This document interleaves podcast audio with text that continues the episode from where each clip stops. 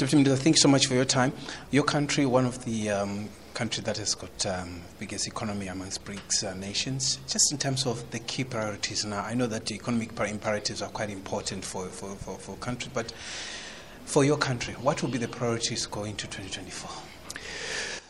We uh, have three set of issues that are immediate tasks for us. One is ensuring smoothness uh, integration of new members into BRICS. Num- number two, uh, development of this category of partner countries, which are many that knock the door, so to say, and we need to respond in an appropriate way. I remember the day when South Africa became a participant at BRICS 11 years ago. It went so naturally.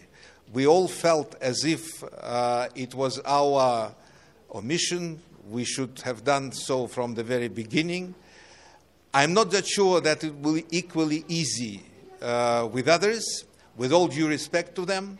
But South Africa has so exceptional qualities in all areas and huge expertise and uh, tremendous positions among the global south and, and also elsewhere. So it, it, it, it's really a global power. So, uh, and we benefit a lot from it. So we will see what will happen with this.